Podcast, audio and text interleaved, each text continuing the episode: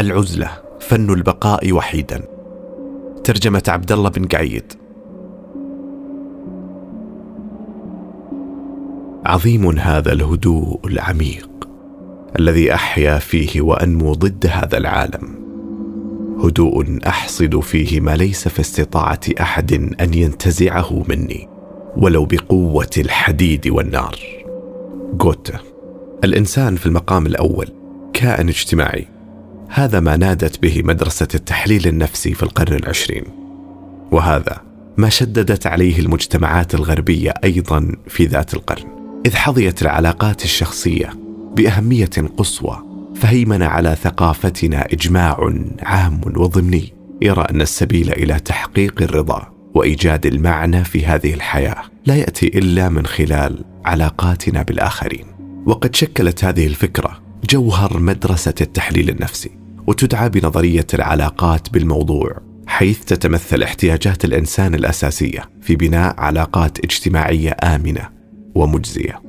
يقول ديفيد بولبي وهو الأوسع شهرة ضمن تيار التحليل النفسي في القرن العشرين إن الروابط الوثيقة بين الناس هي المحور الذي تدور حوله حياة الإنسان ليس فقط في فترة الرضاعة أو الطفولة أو المدرسة بل في مجمل حياته منذ سن المراهقة إلى مرحلة النضج وحتى الشيخوخة إنه ومن خلال هذه الروابط الوثيقة يتسنى للإنسان أن يستمد قوته ومدى استمتاعه بهذه الحياة. ومن خلال هذه الروابط أيضا يمنح القوة والمتعة للآخرين بما يقدمه من إسهامات. إن جميع المسائل المحيطة بهذا الموضوع هي ما تأتلف حوله كل من العلوم المعاصرة والمعارف التقليدية. تتجاذبنا نحن البشر قوتان متعارضتان قوة تدفعنا نحو الحب والصداقة وتنمي لدينا حس المجتمع مع الناس. وقوة أخرى تدفعنا نحو السعي إلى التميز والاستقلالية والحرية. وفي حين ينصب مجمل تركيز مجتمعاتنا على أهمية إشباع الدافع الأول فإن المحصلة تكون على حساب الدافع الثاني. هذه المبالغة في التعاطي مع أهمية العلاقات الشخصية أسهمت في صرف أنظارنا عن أهمية العزلة. الحب والصداقة عنصران مهمان لخوض تجربة مفعمة بالحياة ولكنهما ليس المصدر الوحيد لتحقيق الرضا أو لإضفاء معنى إلى وجودنا. لذا فإن هذه المقالة مدفوعة بأفكار أنتوني ستور في كتابه المميز العزلة عودة إلى الذات تبحث في كيفية العثور على السعادة والمعنى والرضا من خلال إعلاء قيمة العزلة وتعلم كيفية إتقان فن البقاء وحيدا.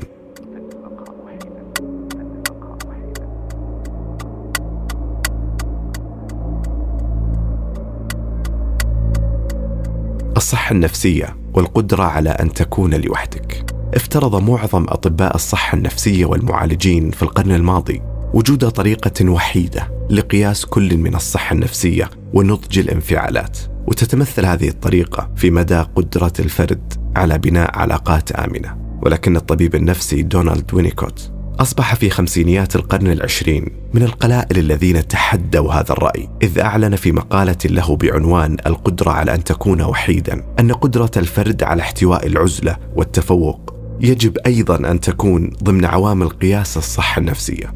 يقول ربما قد يصح القول أنه قد كتب في أدبيات التحليل النفسي عن الخوف من أن تكون لوحدك أو الرغبة في أن تكون لوحدك أكثر مما كتب عن القدرة على أن تكون لوحدك. أضف إلى ذلك تلك الكمية المعتبرة من الأعمال التي أنجزت عن الحالة الانسحابية التي تعرف بأنها منظومة دفاعية تنطوي على توقع الاضطهاد. يبدو لي أن مناقشة الجوانب الإيجابية للقدرة على أن تكون لوحدك قد تأخرت كثيرا.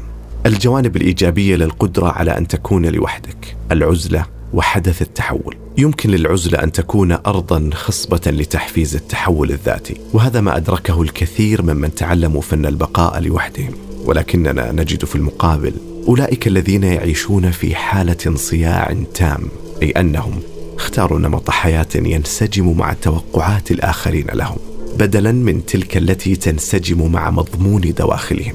ومن هنا تبدأ شخصياتهم في النمو بطريقة مصممة لإرضاء الآخرين. وفي الأثناء يظلون منفصلين تماما عن أعمق احتياجاتهم ولكونهم يعيشون في حالة عمى تجاه مشاعرهم وغرائزهم الحقيقية فإنهم في نهاية المطاف يشعرون بأن حياتهم لا معنى لها وبدلا من إمكانية النظر إلى الحياة على أنها لوحة تجريبية تمنحنا فرصة اكتشاف ذواتنا الحقيقية فإنهم في المقابل يتكيفون مع العوامل الخارجية بكل ما تحمله من توقعات وآراء. ولذا فإن العزلة كإطار للتحول الذاتي. تمنحنا فرصة التحرر من قبضة الانصياع، إنها فرصة زمنية تمكننا من العودة مجددا لفهم احتياجاتنا ومشاعرنا الحقيقية أولا، ثم ضبطها بطريقة تنسجم مع بوصلتنا الداخلية.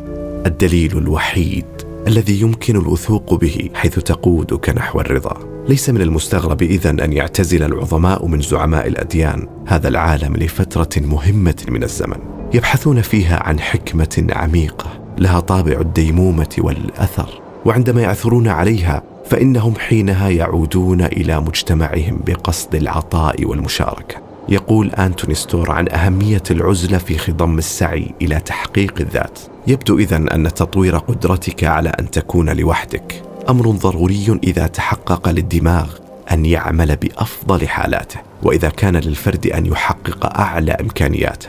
فالبشر ينشقون بسهولة عن أعمق احتياجاتهم ومشاعرهم. العزلة تمكنك من إعمال العقل والفكر والابتكار والحفاظ على دوام التواصل مع عالمك الداخلي.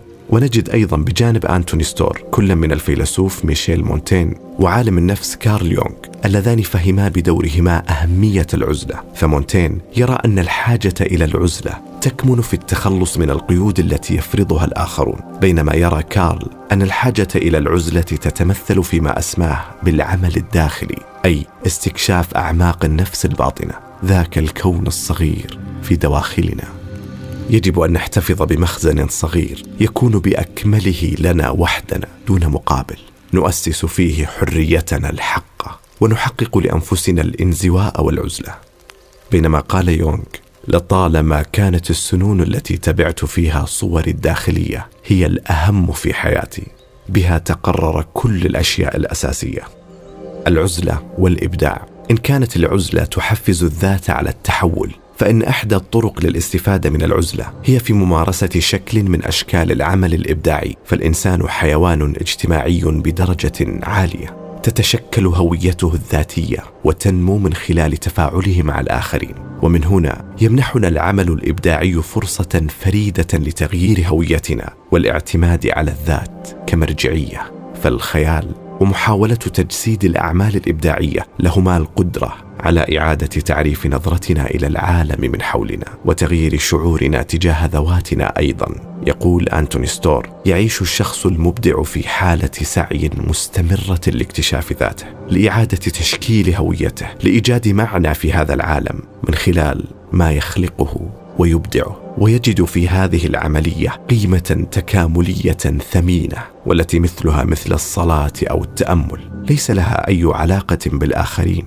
إذ لها أحقيتها المستقلة.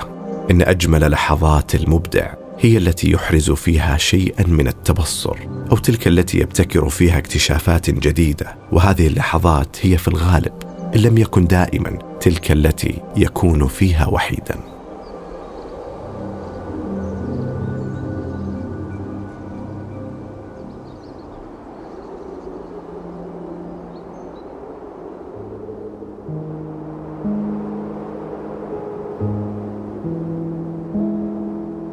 العزلة في العصر الحديث.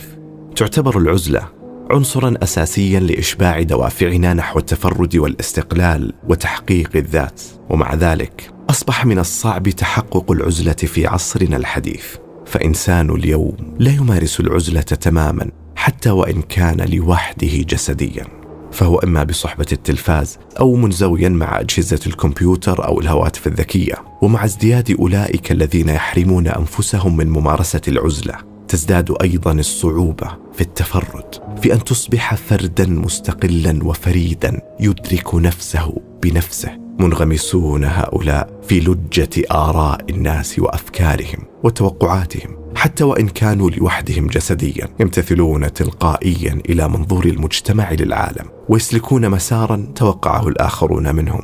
بدلا من ذاك الذي يلبي احتياجاتهم العميقة ويحقق العدالة لتفردهم. العزلة لمن تحققت ذواتهم. الحاجة إلى العزلة ضرورة. إن كنت من تلك الأقلية التي كرست حياتها لعملية التفرد. لتصبح الشخص الذي في وسعه أن يكون بتحقيق أقصى إمكانياته. عليك أن توجد الوقت والحيز لتصبح وحدك مع أفكارك إما بالتأمل أي استكشاف صورك الداخلية أو ممارسة الإبداع. تجمعك فترات العزلة بالجانب العميق من ذاتك. منحة إياك القدرة على اكتشاف ذاتك وما الذي تريده من حياتك. وتمنحك القدرة على الانخراط في تحول الذات. بتعزيز من ذاتك أنت تمنحك العزلة الراحة من هذا العالم فالضجيج والانهماك والمتاعب التي عصفت بعالمنا لها القدرة على أن تكون مدمرة وساحقة وأن تؤثر على صحتنا النفسية. يمكن للعزلة خاصة في عالمنا هذا أن تقدم نفسها كترياق لجنون هذا العالم حين يفصلنا هذا العالم العجول عن ذواتنا النقية.